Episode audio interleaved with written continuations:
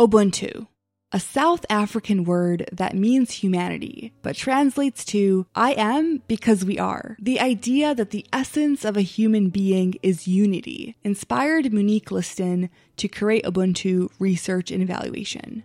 Ubuntu is a professional learning community run by Black women who use liberation and beloved community frameworks to evaluate, facilitate, and strategize with individuals, organizations, and communities. I spoke with Sojourner White, Ubuntu's project and media strategist, to learn what exactly that means. What we find is that Black people aren't being properly served in the organizations. They are always geared towards or given to as resources. And so that was like the core uh, what we see across the board. Um, it's why we have the racial equity consultant for lack of a better a better title because we do that kind of work but we also realize that dignity is a big part of not not seeing people as human. You know think of ubuntu as i am because we are.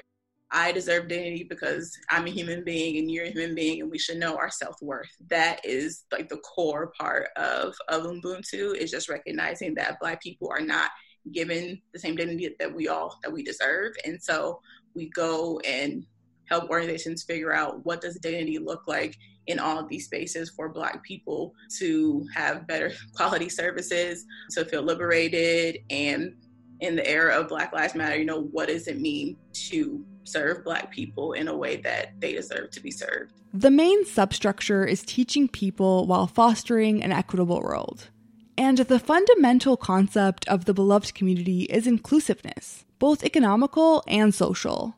As someone who's invested in educating, I was eager to learn what White has taken from her experience working with Black women for empowerment and unity. What does it mean to be in community with with people? What does it mean to not cancel them but and call them out and also call them in and how do you navigate all of that, especially in the world where it's like you say one bad thing and you know that's it. And so how do you how do you move in a space that is more healing, especially you know we understand that as black women the work we do harms us uh, because we are addressing racial trauma in uh, various organizations and we need that space to talk to each other to vent to uh, cry together if we need to. So it's definitely a great space to be in, especially for me coming out of like grad school and a very a roller coaster of two years.